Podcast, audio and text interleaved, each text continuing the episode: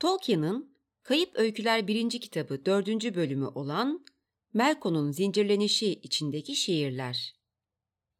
Şakıyan Timfang Ey baykuş gibi ötüşü, ey baykuş gibi ötüşü, nasıl da titretiyor flütünü.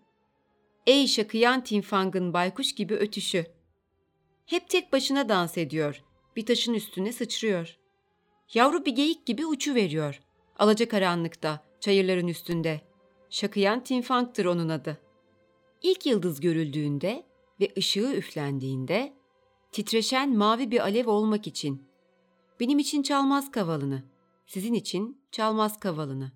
Hiçbiriniz için değildir ıslığı. Kendisi içindir onun müziği. Şakıyan Tinfang'ın ezgileri. İkinci şiir. Eski tepelerin üzerinden ve çok uzaklara. Eskiden de ve sessiz bir Haziran gecesiydi. Birkaç taneydi yıldızlar ve uzaklardaydı ay. Salmışlardı kendilerini uykulu ağaçlar ve sessizce sürünüyordu. Onlar hala uyurken altlarında uyanmış olan gölgeler. Sinsice yürüyerek yavaşça yanaştım pencereye. Beyaz ve dokunulmamış yatağımdan ayrılarak. Ayrıksı ve tuhaf bir şeyler almıştı aklımı başımdan. Göl kıyılarındaki çiçeklerin kokusu gibiydi. Elf yurdunda ve yıldızların aydınlattığı yağmurlarda yetişen, kırpışan ve çakıp duran, camlarına kadar gelen benim yüksek kafesli penceremin. Yoksa bir ses miydi? Gözlerim etrafta dinledim ve şaşırdım. Çünkü uzaklardan süzülerek gelen bir ses vardı. Büyüleyici bir tatlılıkta. Bir berrak, bir uzakta. Kamışlı bir gölün içindeki bir yıldız kadar berrak. Yabani otların üstündeki çiğ ışıltısı kadar belirsiz. Sonra pencereyi bırakıp çağrıyı izledim. Gıcırdayan merdivenlerden inip koridoru geçtim. Kapıdan dışarı çıktım. Uzun, gri bir kapıdan. Çayırlığa doğru ve uzağa, daha uzağa. Şakıyan Timfang da orada dans eden. Flütünü çalan ve başını arkaya atıp ak saçlarını silken. Bir kış ayının altında buz tutmuş gibi parlayana dek. Ve çevresindeydi yıldızlar.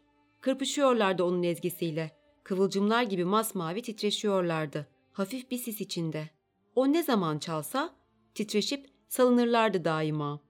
Ayaklarım küçücük bir ses çıkarıverdi. Onun etrafını kuşatan parlak beyaz çakıllarda. Çizdi ayakları bir kum halkası orada.